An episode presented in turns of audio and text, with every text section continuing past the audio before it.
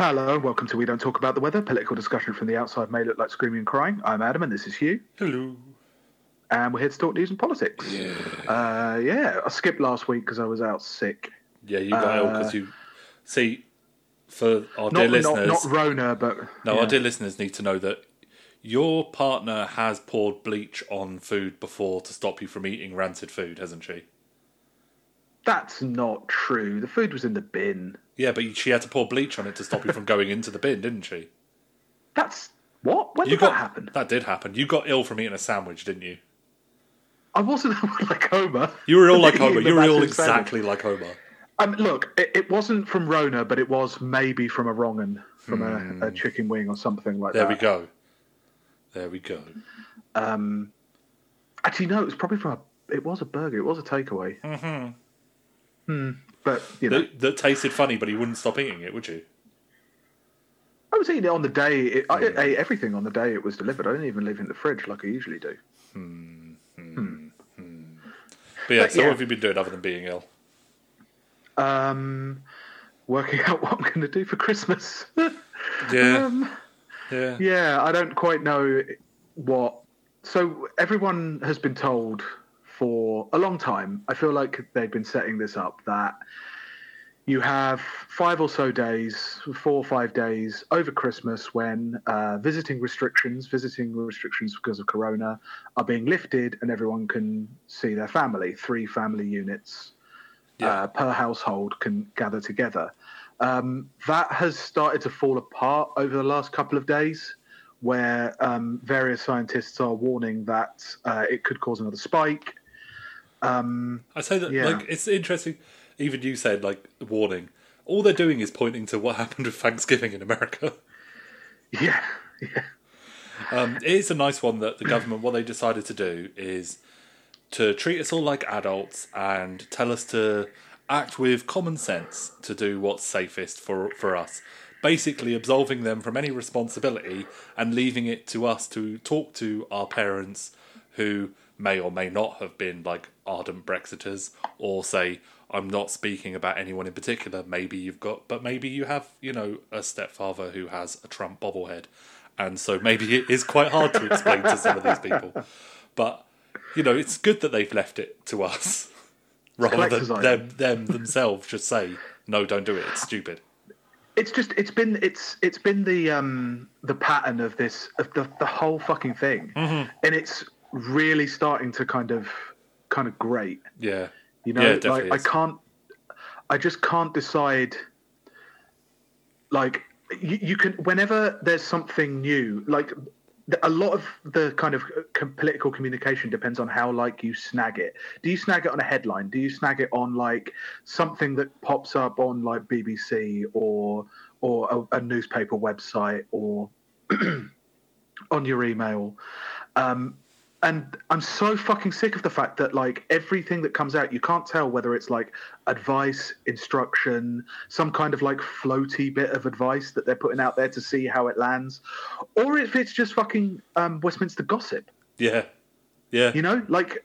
This thing of floating news 2 days before something is put in, it happened again.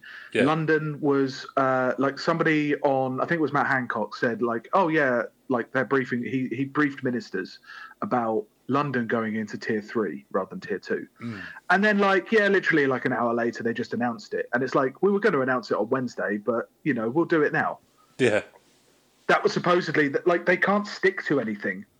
Mm-hmm. And they can't, there's no reliable source of communication because at that point they would have to form a solid centre of power that could be answered, answer to people. There seems to be a couple of things that, that are inherently bad, that not particularly good ways of dealing with, especially with coronavirus, Brexit.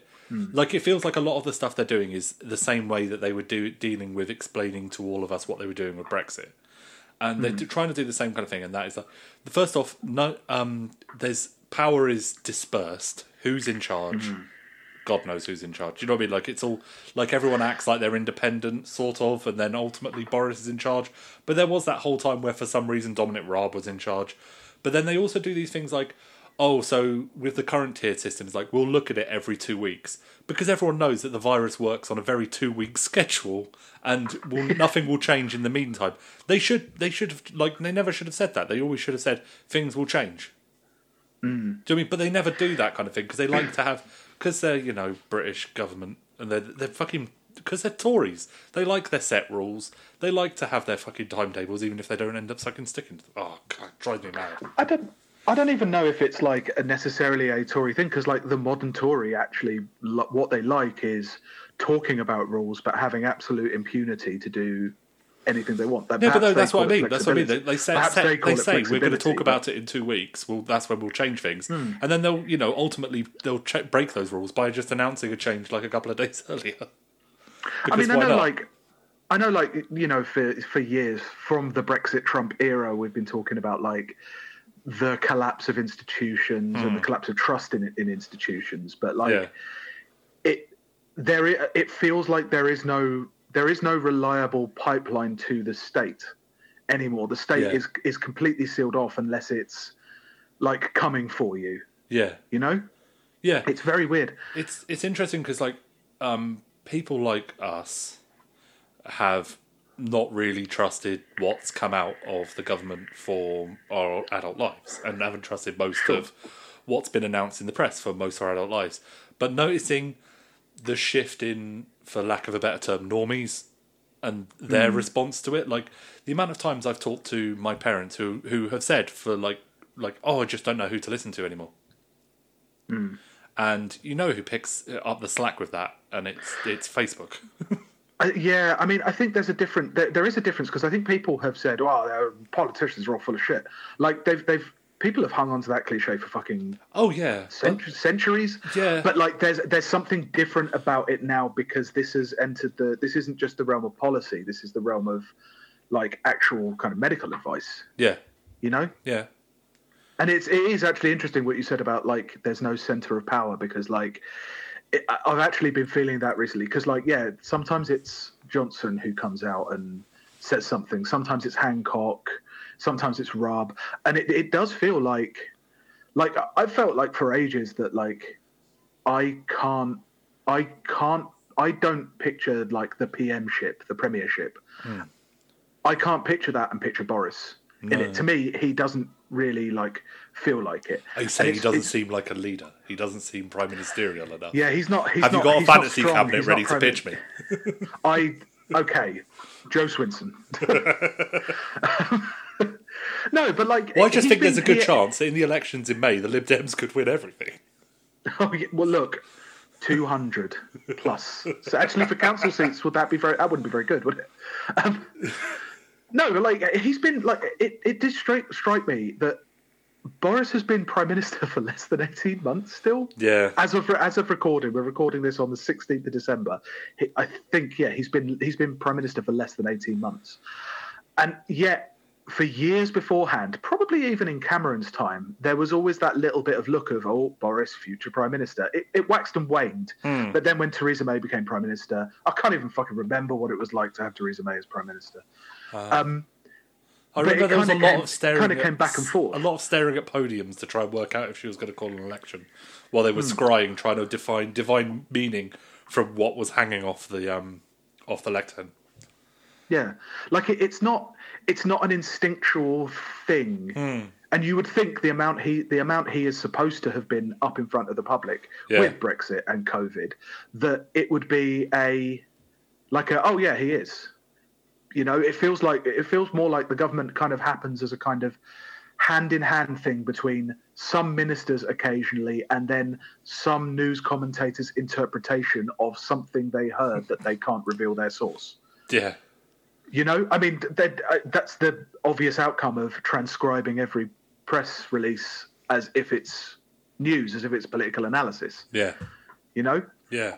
It feels weird, but I think like it doesn't feel like we've had actually a prime minister since David Cameron, who kind of at least fit the model for how engaged and what he should be responsible for. It feels like there's a particular PR regime, a particular management regime in place in number 10 at the moment, and the whole thing is designed to be as absolutely opaque as possible, you know? Yeah. Opaque means you can't see through it, right? Yeah. Yeah.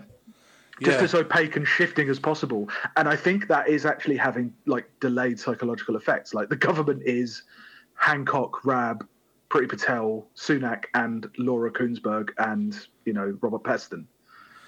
You know? Yeah. Like, that's the government. It's like a hunter. Yeah. Yeah. Oh. Yeah.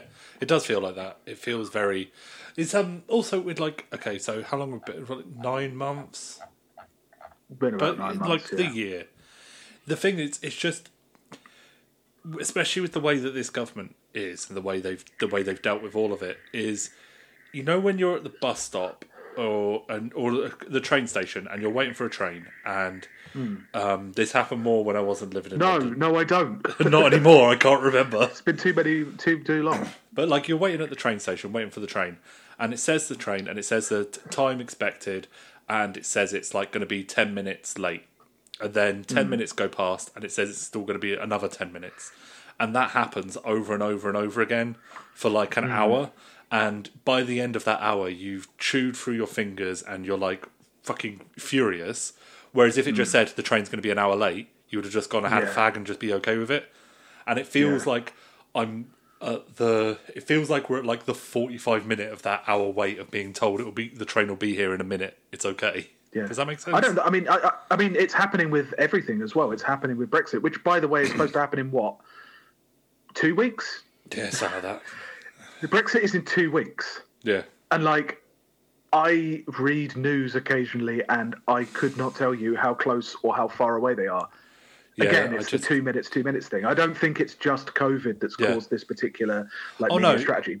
No, but I think if it was Brexit, I don't think it would be, like, so all-encompassing. Because, like, if COVID wasn't happening and it was just Brexit, there wouldn't be the fact that, you know, we can't go outside.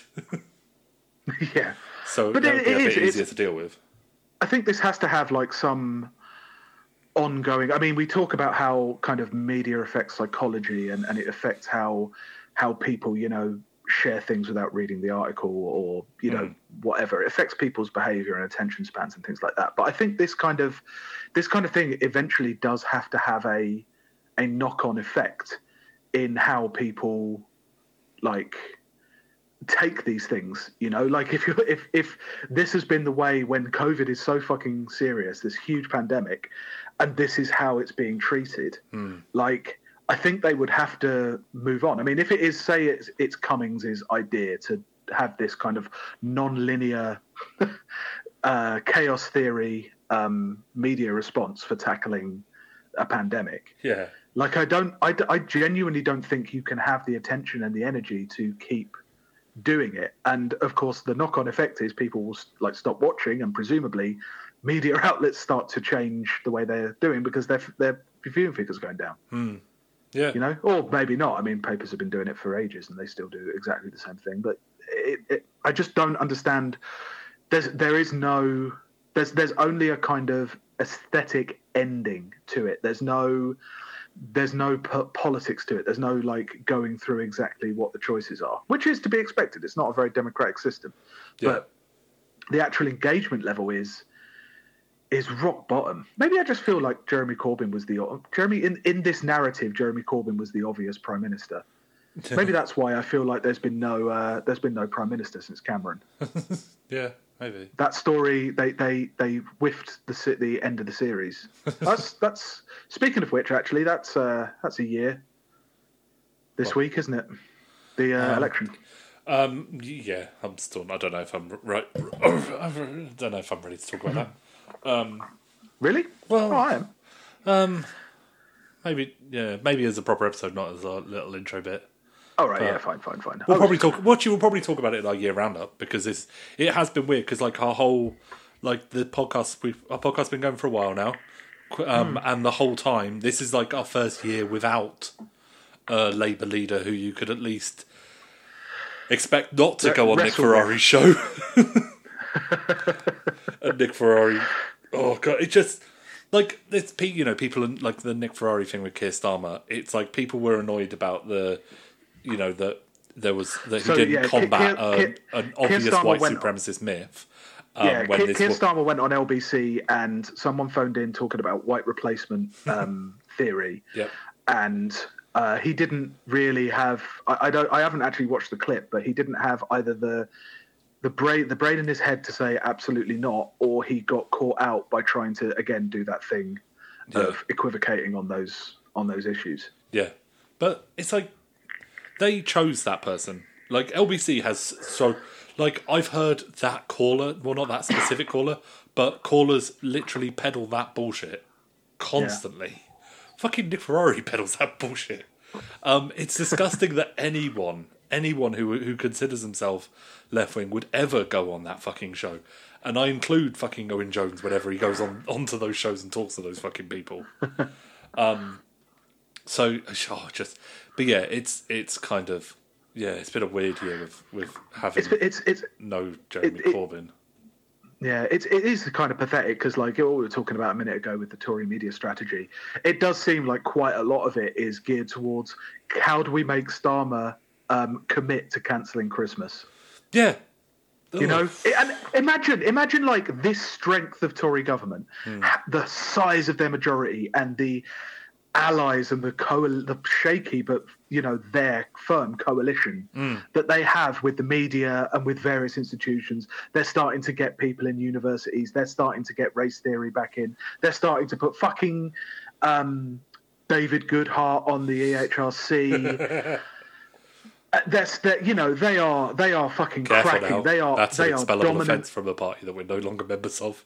To dare to is suggest. That a trope? I think you're not allowed to say that the HRC isn't independent. But just imagine like being that level of Tory government, and then having your entire strategy based around can we get Keir Starmer to say he hates Britain? Still. Because it hates happiness. Why do you want to burn all the stockings, Keir? Why did you insist on nurses getting the vaccine before Father Christmas? That's why he's in lockdown still. Keir Starmer, that wasn't a journalist hit. That wasn't a cyclist he hit. That was a reindeer. No, it was a medical supply person who was going to give the vaccine to Father Christmas. But Father Christmas is still on furlough now. That cyclist...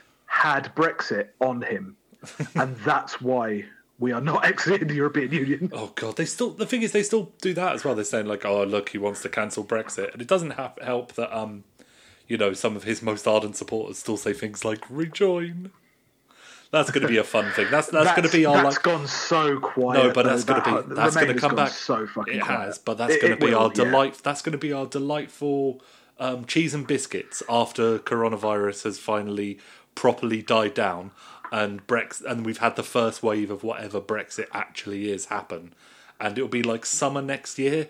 There'll be like these sweet little amuse-bouches, this sweet little bit of rejoin, and that'll be what we'll be able to like fill ourselves up for over the summer. Can you tell me where my country lies? Said the unicorn to his true love's eyes.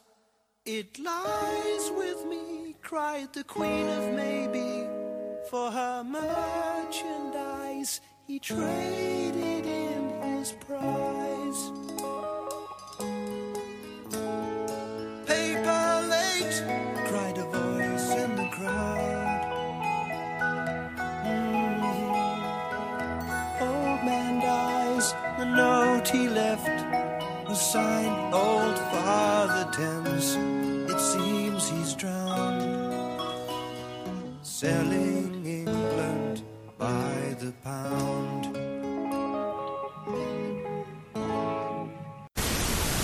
So this week, one thing we did want to talk about is something we've wanted to talk about for a little while. For years, actually. We've been obsessed with this. For years, actually, yeah. So one of the first shots we got on the night of the EU referendum all those years ago was the count in Sunderland, widely expected to vote narrowly for Leave because of the presence of a Nissan plant, which was dependent on exports. It actually voted for Leave in much larger numbers, eventually going to 61 to 39 in favour, which was, I remember, greeted with surprise on the evening and would actually foretell the eventual kind of surprise of the Leave result. Some cannier commentators noted the synchronicity with another series of events that started in Sunderland 15 years earlier, when a group of market traders prosecuted by their local councils for using imperial measures became a hot topic, small scale, but that never quite went away and would come to define modern populist anti-EU politics. And it would also provide a model for the shape of Brexit to come. Talk about the metric martyrs. Glorious. In 2001, greengrocer Steve Thoburn sold a bunch of bananas for 34 pence to an undercover trading standards officer. He had previously had his imperial scales seized and the stamps erased by Sunderland City Council after a previous case and had been warned to adhere to regulations. His scales... Sorry, they just got images.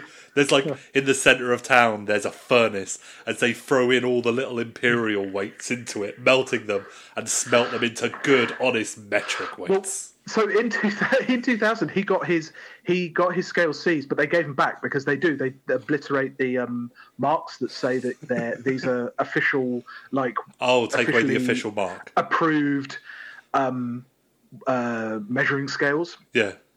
But this time in 2001, his scales were confiscated as they did not measure in metric, and he was actually prosecuted. Yeah. He was convicted of offences under the 1985 Weights and Measures Act, particularly of using illegal weighing equipment, and he was given a 6-month discharge.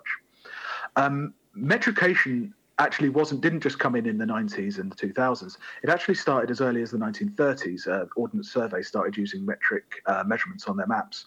And the Board of Trade had started converting to a metric standard in 1965, which was 10 years before the UK joined the common market.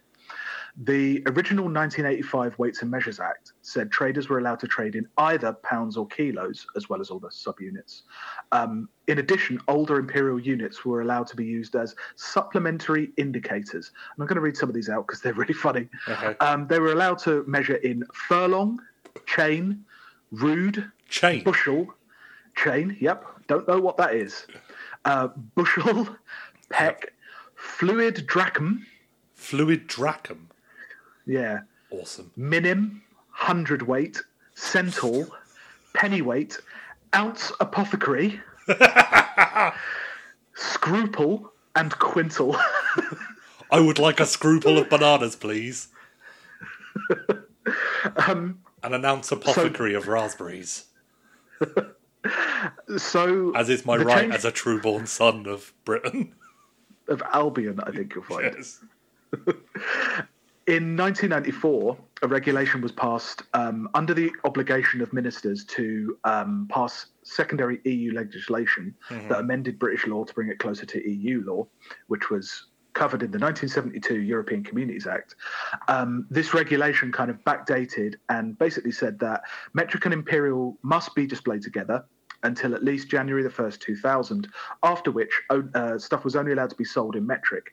However, you were still allowed to weigh it out. You had to weigh it in metric, and you had to display it only in metric. But you were allowed to, like, say, sell a pound of bananas because you can't really say, I can't sell you that, I have to sell you this. Like, you can still do it. As long as all the maths and all the advertising is done in metric, you could still do it in imperial. But... in any case, Thoburn was convicted of offences under this act, and he was given a 6-month discharge sentence.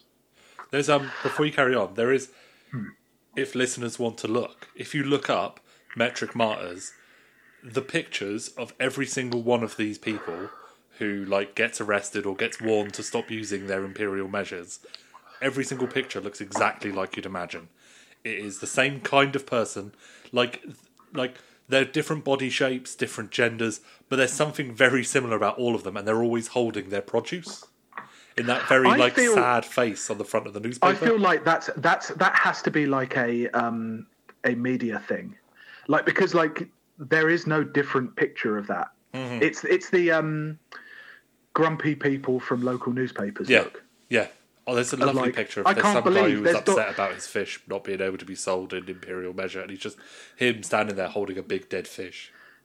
You know, someone pointing at an electrical substation saying, "There's shit on my substation." You know, that kind of... Yeah. Why do people keep shitting all over my water pipes? Yeah. You know, that kind of thing. So in response to this, there was some form of organised response had already been supporting Thoburn from his earlier offences. Campaigners organised a fundraising dinner dubbed The Last Supper, God. Yes, that's right. It was organised by the British Weights and Measures Association and Neil Herron, who was a fellow market trader, a fishmonger. A number of other cases had come up since the law had changed, and they came to be organised into a group under Neil Herron's chairmanship called the Metric Martyrs.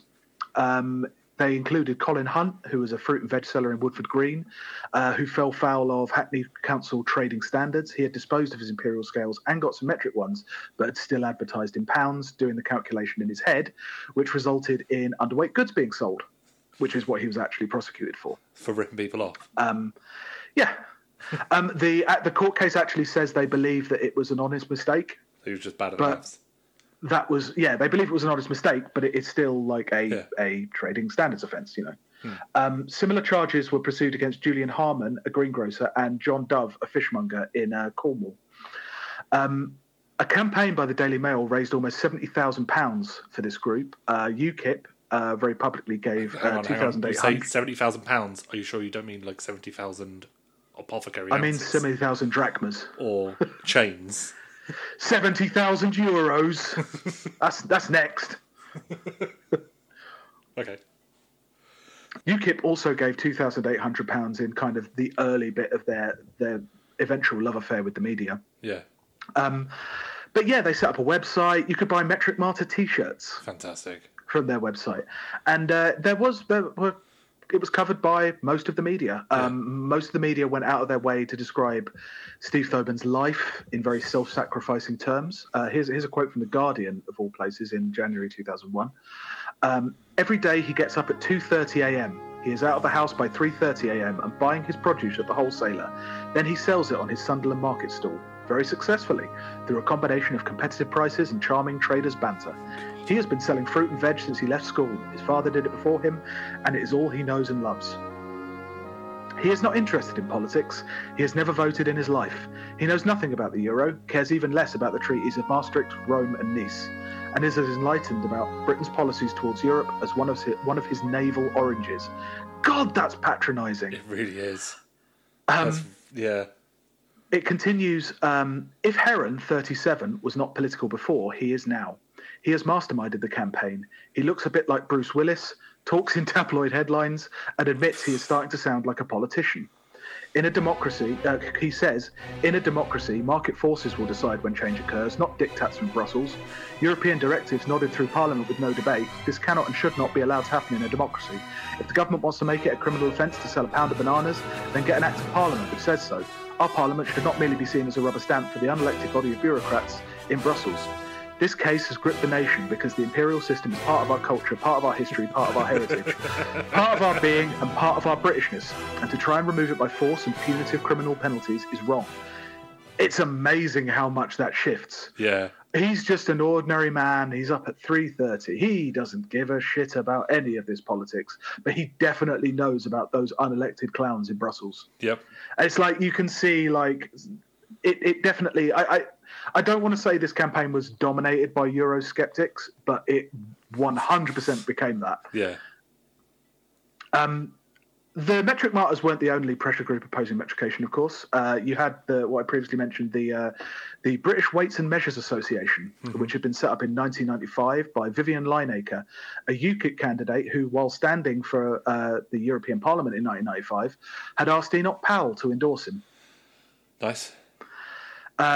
They were very keen to start a campaign of civil disobedience against metrification, something like when you see the number of people we're going to put in prison, then we'll get change. I'm paraphrasing a note from their speech. If they see any warning, if they see anything that refers, like destroying meter rulers and things like that, just snapping rulers. Yeah. Well, you see, what you have to do is you have to get 5% of the entire British population in prison on metrication, and then they'll all change. And then it will automatically change because you'll get the police on your side. I bet there were less police involved in this, though, than in... well, yeah, it's admin, isn't it? It's all trading standards. The British Weights and Measures Association's support of Thoburn's case brought a flood of celebrity supporters to them, such as Ian Botham, Jules Holland, of course Peter Hitchens.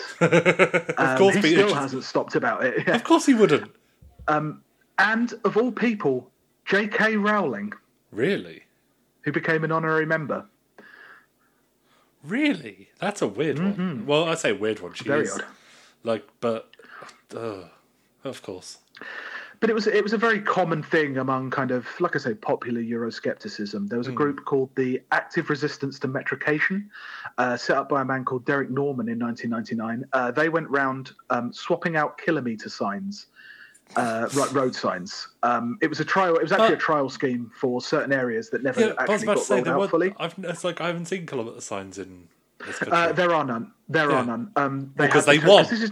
This is new Labour, and they absolutely did not want to start up these kind of issues if they could help it. They wanted to start up other issues that they could help. Like demonising and Muslims.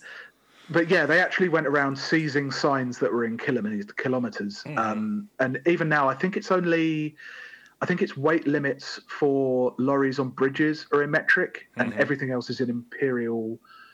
The height of lorries. You know, the height of lorries going under bridges. Oh yeah, that's in meters. That's the weight's in metric. Still in tons.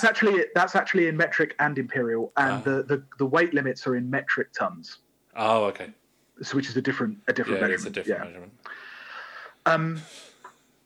So this was a group of people who had all been convicted. No one saw jail time. Very few of them saw fines. They had mostly had suspended sentences and discharge sentences and things like that. That said, with this kind of influx of money, they could now afford to kind of take it up the chain. So in 2002, they took their prosecution, the appeals for their prosecutions to the High Court.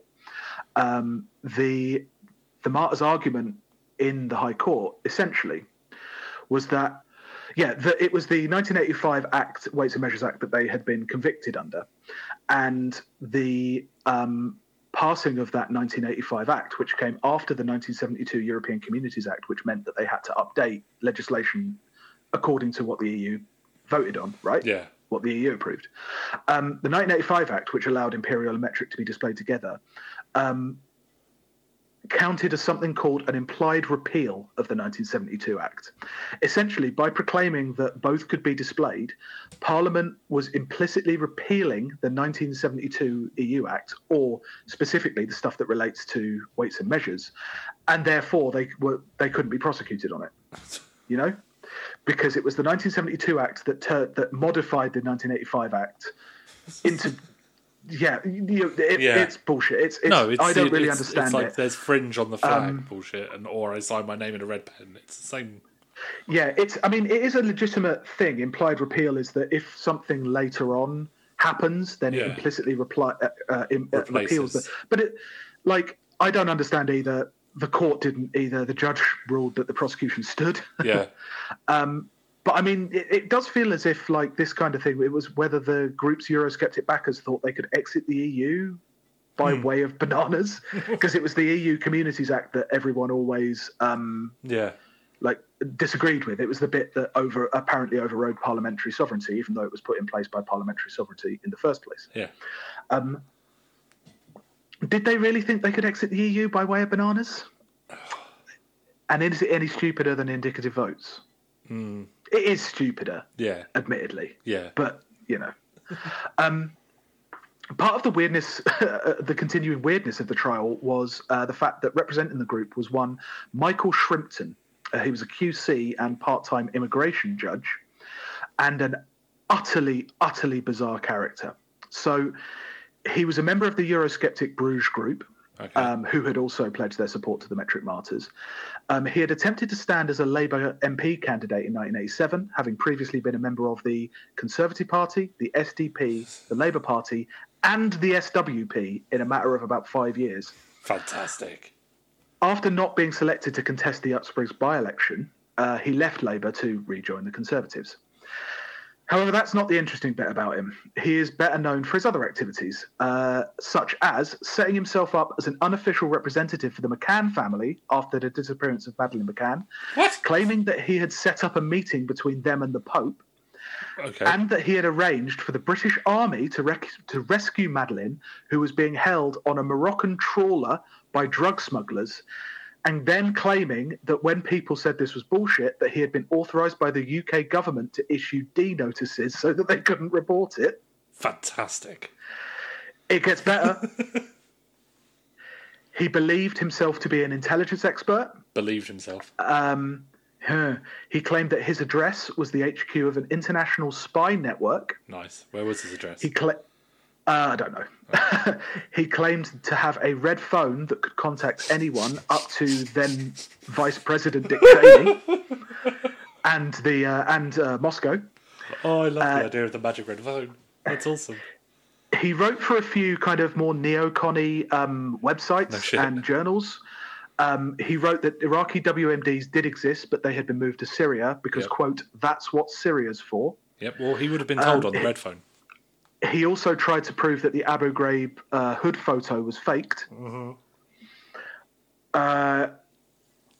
He wrote a book called Spy Hunter, claiming, here we go, that the German intelligence agency had been basically running Europe for the past century, including the claims that Stalin, Lenin, Trotsky, and Hitler all knew each other in Vienna whilst employed by Pravda, at Pravda by agents of the Kaiser starting in 1909.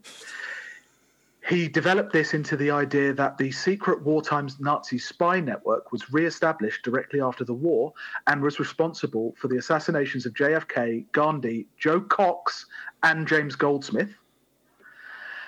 That German intelligence had constructed a child snuff factory that they used to blackmail EU and UK politicians. Snuff factory? Yeah, it was. Although Germans are efficient. In 2012, he contacted a civil servant close to Philip Hammond, the then Defence Secretary, to say he had information that this German intelligence network had stolen a nuclear warhead from the sunken Russian submarine Kursk and planted it to detonate during the Olympic opening ceremony to assassinate the Queen. He was subsequently arrested for making a false report, and in court he admitted the case was strange and incredible, but used the court proceedings to introduce an endless line of witnesses that advanced his conspiratorial view. Amazing. While investigating this case, police discovered Shrimpton to be in possession of a memory stick containing indecent images of children. Of course.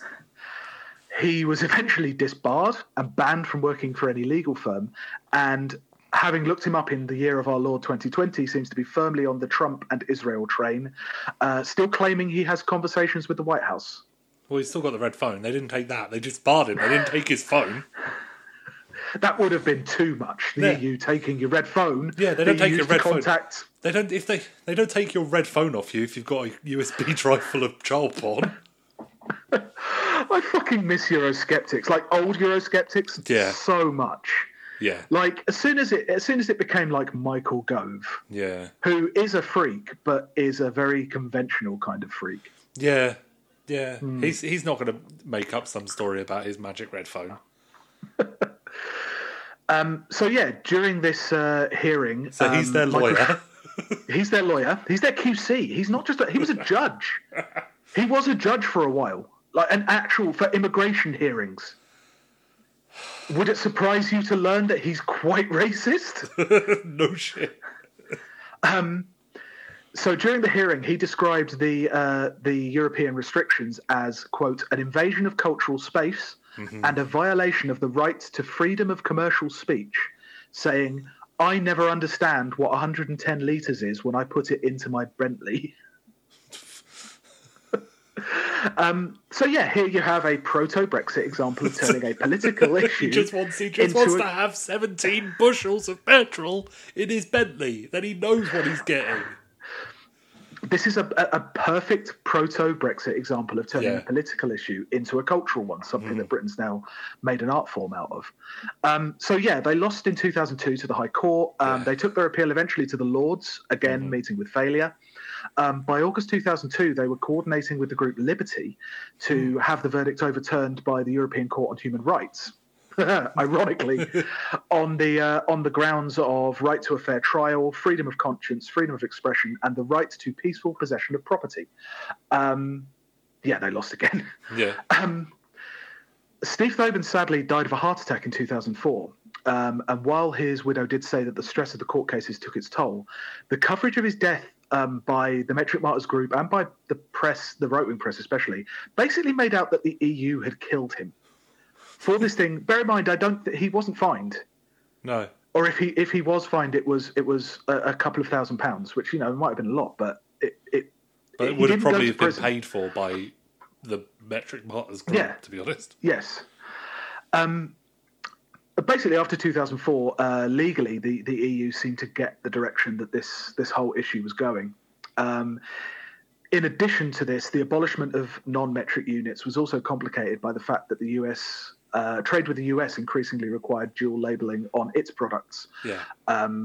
Because if you're going to sell to the US, who still operate under various imperial measurements, you have to have it labelled twice. So it actually doesn't make sense to have only metric anyway. Yeah. They kind of shelved any further plans to enforce the 1994 regulations in around 2008.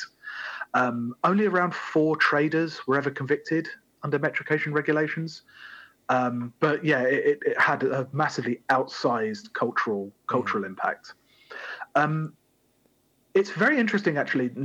I found Neil Herron, who was the head of the Metric Martyrs Group. He was the apparent mastermind of the campaign. He was a fellow market trader with Thoburn. Yeah. He ran a fish shop in Sunderland, became head of the Metric Martyrs campaign group. After his passing, and the Metric Martyrs were waiting on various kind of legal outcomes and press campaigns, he led a campaign in 2004 against the proposed North East Assembly. He was actually one of the alternative no campaigns that actually lost out to Dominic Cummings to be the official no campaign, something that he actually seemed to be very sore about. He called Dominic Cummings' campaign a construct and merely a platform for profile raising of Dominic Cummings' new think tank, New Frontiers.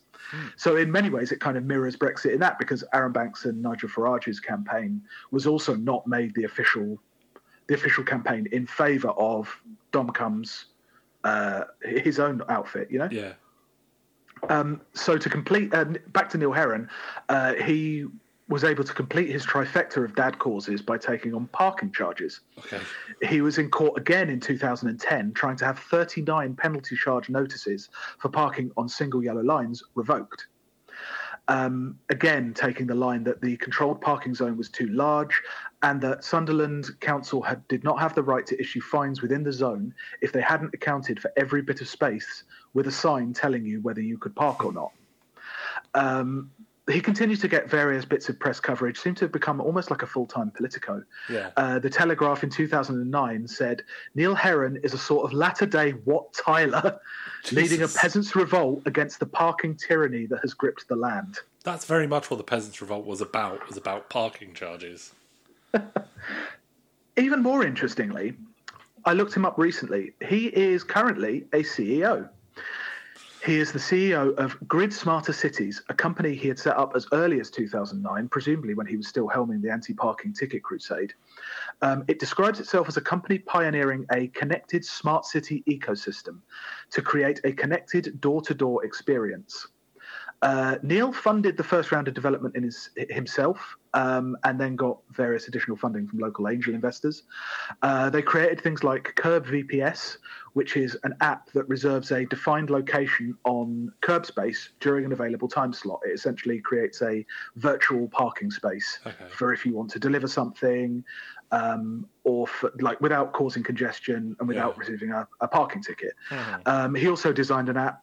He also, the company also designed an app to help disabled people plan journeys, like for help at petrol stations and to find disabled parking and things like that, which is actually like a good idea. But it's like, it's not that there's anything wrong with it, but I wonder where he got like the money for it. Like, he owned a fish shop, sure, maybe he was rolling in it, but I looked him up, and apparently he also set up a company called Heron Developments in 2008, which was a real estate company. Oh, there we go. It's just really interesting that one of the main figures in the Metric Martyrs kind of ends on such a kind of Cummings-esque note. Yeah. Like, he's a CEO. He goes around giving talk, like TED Talks. Yeah. About his app company. Disrupting the parking market. Yeah, it's a very odd thing. And yeah, he maintained a blog up until 2010-12, talking about his experiences opposing metrication, opposing regionalisation, as he puts it, and opposing parking charges. And it was a very odd thing. Towards the end of the Metric Martyr campaign in 2007, shortly after the government announced it wouldn't be seeking to enforce prosecutions anymore. According to his blog, a letter was handed around Ridley Road Market, which was where Colin Hunt had had his stall. It was a plain, bullet-pointed letter, no heading, no letterhead, nothing. Essentially refuting the idea that the EU had bowed to pressure and proclaiming we are still a predominantly metric nation. Quote, the announcement to keep supplementary indications in no way invalidates the prosecutions of the metric martyrs and should not deter any trading standards officer from bringing about similar legal action in the future. Neil Herron of the Metric Martyrs campaign group claims to have saved the crown on the British pint. This is not the case. Many of you will be aware that all new pint glasses will now have to bear the CE mark. It's a very weird thing. So apparently this note, this like evil villain note, I'll get you next time. You did not best me, really. You may have won this battle, but the war is mine. I will see you 10 kilometres down the road. The future belongs to us. It's so weird. He put this on it, and it's like I say, no letterhead. It's just like looks like it was printed out with bullet points. So there's like two possibilities. Either there was some rogue, vindictive trading standards officer trying to gain some payback with his evil villain origin story. Yeah. But given it's got a weirdly evil, like I say, evil villain tone, and it feels like someone associated with the campaign just was trying to maintain the grievance after they won. That doesn't sound surprising. It doesn't sound surprising, does it? One of the comments under the blog under this letter reads, quote, I hear Canada or Australia are very nice. P.S. If pint glasses now have to have the CE instead of the crown, I'll be sticking to shorts in future. And so, like... How dare you, Europe, expecting me to drink out of a pint glass without a crown on it. I'll just be drinking my 25 millilitres of vodka from now on. It's just this weird kind of like, I am so desperate to be spited, to spite and to be spited. Yeah, that's a very... I will believe absolutely everything. That's a very angry Brexiter on the internet thing. I should have known not to trust you lot when you's fucked over the metric martyrs. Yeah. I mean, like, as Brexit proved, absolutely nothing was solved by this compromise that the EU kind of backed off of enforcing imperial measurements. Obviously, it's a moot point now. But it did kind of set the model for how to do this kind of politics. Find any gap, find any grievance, and just keep squeezing, no matter how ludicrous it sounds. I mean, this was a very popular campaign, and it was kind of scoffed at, I would say. That it wasn't... Oh, yeah. It was taken kind of semi-seriously, but it got to that level of... It got to that level of, like, the way racism is treated by liberals, in that they're very, very scared to say, no, you're wrong. Yeah, yeah. But they don't actually do anything to kind of deal with it. It will just go away by itself, you know? And it is a very odd thing because, like, measurement and basic trading regulations are a cornerstone of capitalist civilization. Yeah. You know, it's a very of bourgeois civilization. You know, it starts with the proper weights and measurements and non-adulteration. Those are the first things that any capitalist civilization passes, you know? But, yeah, there was very much something to this metric martyrs thing. The narrative of them became that it was the last straw. You know, there was all these people buckling under all these regulations and all this, like, foreignness. And the honest British yeomanry weren't going to take it anymore. Yeah. Against actually perfectly normal trading stuff, something that has to be enforced somehow, you know? But yeah, it became very much a thing. Like the taxpayers, no coincidence, the Taxpayers Alliance was formed in 2004, who made a speciality of pushing a multitude of these smaller issues, but essentially having, it's the little taxpayer against the big brutish hand of government. You know, it's wasteful, it's vicious. And even like, you know, even now you see fishing is still their issue. You know, the fishing industry is less valuable than the Warhammer industry. Yeah. And it's suddenly like defining... What are the statistics I saw? Is it makes less money than Harrods. Yeah. But it's suddenly a defining issue of Brexit importance, enough to hold it up. That may or may not be true, but it is pushed as that. Yeah. So like, what I was thinking about metric martyrs, thinking about how we explain the recurring appeal of these kind of minuscule issues. Like, I think it was overly punitive, obviously. Yeah. You could probably do with just kind of stopping trading or giving people, again, giving people metric scales. Yeah. Because as I say, again, they only have to sell and weigh in metric. They can still sell in pounds. They just have to weigh and charge in metric, you know? Yeah. But these very minuscule issues, like floods, hit parts of England over and over again every single year, and do not get half the kind of political campaigning that this kind of one tiny administrative thing got, you know? And I mean, I think the explanation lies in partially who gets affected. You know, like floods hit everybody. Homeowners are too kind of diffuse a group to have that coherent ability to force government to do something about floods. It's too complex. It's too meaty on both sides. It's too broadband, you know? Yeah. But the thing about these kind of minuscule things, the trading standards and the metrics thing, is the figure that features most heavily is the figure of the small holding entrepreneur, and the focus of political attention on appeasing them. It's particularly, I'm thinking about market stall holders, black cab drivers, fishermen, and farmers, right? And it's very interesting about what is it about these professions that holds the politicians and media in such thrall. Because, and also it is like, you have to be very specific about this, because when I say black cab drivers, I mean them. Like minicab and Uber drivers often have a racialized profile. Even after the John Warboys case, you still have the figure of the black cab driver held in a certain esteem, which, you know, you didn't after like the Bradford abuse cases, you know? No. But it's a media that's constantly looking for an authentic voice to kind of puppet a particular agenda about what it is that people want. Yeah. You know, more recently, you could probably add to that list of like market stall holders and black cab drivers. You could probably add retired versions of occupations with a reputation for militancy. So you think of like miners, factory workers. What is it about all these things that seems to make them the Brexit classes? You know, what is it that makes them so important? I mean, the commonalities. So they're usually self-employed, they're all self-organised, or are portrayed as such. Yeah. You know, in the case of farmers, are probably not necessarily self-organised or working class. They're probably quite rich, but they don't strike.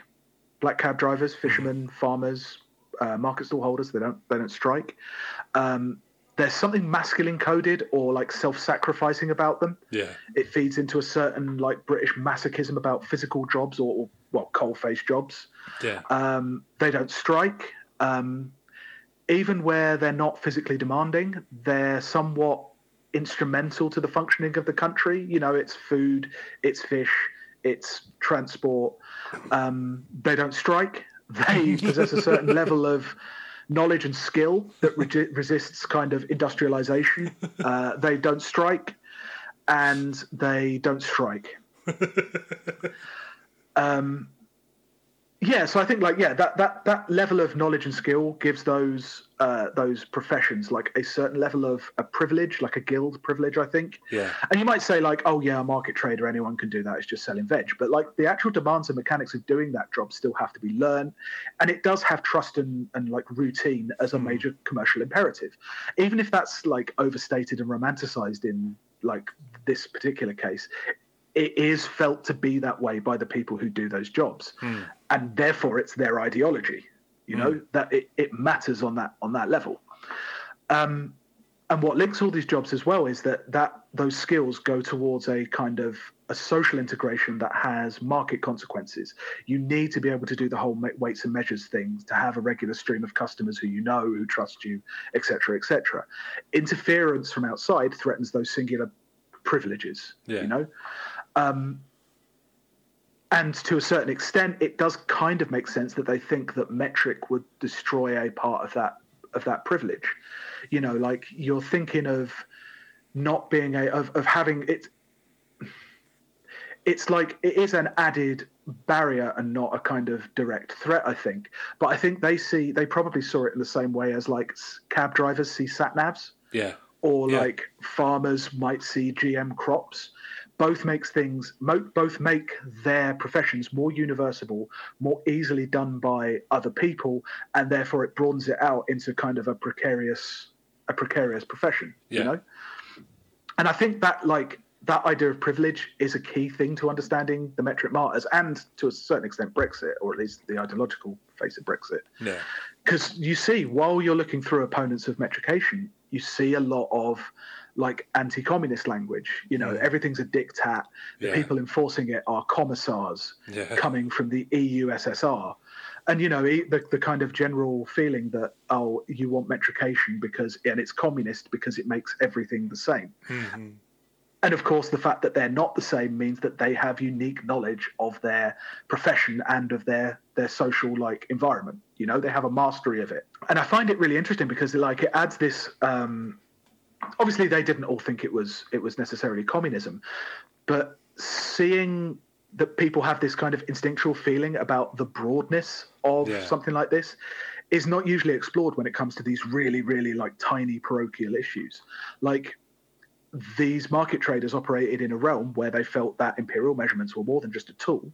It was a key and unique identifier, which is like a not so secret, but maybe a little confined form of knowledge that a universalist ideal like metrication threatened. After all, if all of these things become universal, what happens?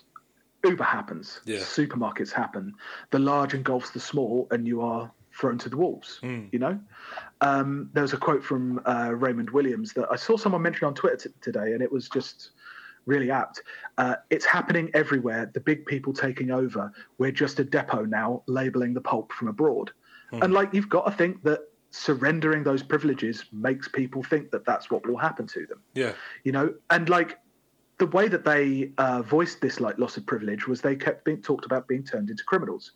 There was one metric martyr, Janet Devers, who was a market trader in Hackney. She was threatened with not being able to see her relatives in the US because of the criminal record she gained from being convicted of selling by imperial measures, which is the irony of the revolt of the small traders. Yeah. These were the kind of people who are reached out to by media to talk about law and order. We have drug dealers, we have prostitutes, we have drug dealing behind me, and they pick on me for serving in pounds and ounces. Do you think that's right? You know, the reach of law and order into things like employment and travel was supposed to appease people like these in the first place. Yeah. These like sub-punishments. Yeah. You're never going to get a job handling cash again. Yeah. You're never going to be able to travel to the US or to Australia. This was never meant to reach people who did not have a conception of themselves as criminal, even while everything about them was being criminalised. Yeah. This was also the year when New Labour was discussing jail time for graffiti artists. Yeah, I think, like, the most important thing to take from the Metric Martyrs campaign is that what this campaign did was it allowed the groups and parties around it, which is like a lot of different fragmented Eurosceptic groups, UKIP in particular, but there were others as well. They were able to take this specific feeling of loss of privilege and they were to make it universal. And the easiest way to do that was making these political or administrative matters into cultural matters. It ended up that the Metric Martyrs argument didn't take place in the realm of efficiency, whether it was easier or better to use imperial or metric, but it then took place in the realm of identity. All these particular characteristics, these imperial units, the crown on a pint glass or whatever, were all glomped into this haphazard English identity that didn't exist as a whole, but just existed as a series of slights. You only recognised how English something was when it was threatened to be taken away, you know? Yeah. Suddenly, the Metric Martyrs were literally just arrested for being English. Oh God, it was that. Was it that quote from? I can't remember who the quote's from. The thing talk about was it the Normans getting here and the Anglo-Saxons sitting muttering into their ale cups. Yeah, it's like a Norman passage, isn't it? The Normans were very religious and they would go to church on Sundays while the Anglo-Saxons muttered conspiracies into their ale cups. Yeah, it's just never ending. Where was Brexit first uttered? It was uttered then in those ale cups. You can see, like, people operating in imperial measurements were suddenly defending a sovereign cultural symbol. Yeah. And you can see it in, like, that Guardian bit about Steve Thoburn.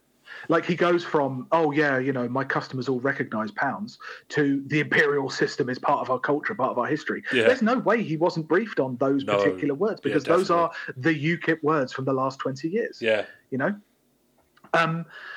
Michael Shrimpton, you know, the pseudo-spook paedophile QC defending, he said that Thoburn was a John Hampden of the weighing scales, whose courage has implications far beyond greengrocers, bananas, and the fair city of Sunderland. He told the court the European is entitled to his policy. What he is not entitled to do is apply that policy in defiance of the British Parliament. This was how highly strung the rhetoric around this stupid fucking thing became. You know, even the name, the metric martyrs. Yeah. Who fucking calls themselves that? Like, all the supposed traditional, like, understatedness of the English and, we're not a dramatic people. Bullshit. Drama queens. All of them. But this wouldn't end here either. This would be the trademark of popular Euroscepticism. Yeah. If you want to go in British politics and find, like, highfalutin abstract concepts, like top-tier abstract concepts, freedom, sovereignty, liberty, you go to Eurosceptics, you go to the UKIPs and the Farages of this world. And this abstractness, this was what allowed these smaller issues to they reversed the flow. They flow uphill into larger matters rather than British people use imperial. To use imperial became British. Mm. It was unique. This was a thing to be defended and sheltered in this globalizing world. And like, a lot of press reports used words like intrusion and overreach when describing this use of imperial units. Suddenly, this took on national implications. This was indignity. It was the being stripped of imperial units. It was a humiliation. Yeah. You know, a national humiliation. Historians write on the national humiliation of Germany losing the First World War. What does that look like in a declining town? Yeah. You know, in the north of England, it's this sliding, slow degradation of petty differences, of things changing, and you're not being able to quite put your finger on it, but suddenly you can't do this one thing. And it's a humiliation. It's not all the time. It's these occasional needling humiliations. Usually whenever you're forced into contact with any kind of politics, even the most localist of politics, your local trading standards officer, it becomes a humiliation. They're always there over you. And you have to bear in mind, considering the humiliation angle, every one of the cases brought by the metric martyrs lost. Yeah. What's more, I mean, like Neil Herron, when he gets into his parking thing, he lost every single one of those cases. The constant small-scale feeling of humiliation, then combined with this kind of superiority, this like nationalist superiority. I mean, I'm sure there's some kind of snappy way to sum up what that is politically, but, you know. And yeah, look, I know, like, it is a long step from, you know, these are my sovereign measurements to proto-fascism. But it seems to have taken barely 20 years to actually get there. Yeah. Like, it was actually quite a small step, I think. Like, you know, it wasn't guaranteed or intended in the early 2000s, not by the metric martyrs themselves, certainly, I'm sure. But I think, like, the difference between then and now is that maybe more dominant shards of capitalism and groups were not as attuned to it. Yeah. Like, they can bang metric martyrs out once a month now. Yeah. Like, I mean, statues, universities, racism, Black Lives Matter, everything just like comes up, and it doesn't really matter whether it gets resolved. It doesn't really matter whether you lose. Like, all that matters is the ability to get tons of people just a little bit worked up, just to get those few column inches and TV interviews, but get them every day for years and years. If you do that, you can lose. The lesson of the metric martyrs and of Brexit is that you can lose every formal political battle, you can lose every debate, you can get ridiculed and mocked. You can still win, and then you still get to act aggrieved. Yeah. That's pure Brexit. Yeah. That's us for this week. You can subscribe to us on iTunes. Follow us at WDT ATW_podcast. Follow me at BM Bergamo. Follow Hugh at Tanner Smashing, and we will see you next week. Bye. Bye.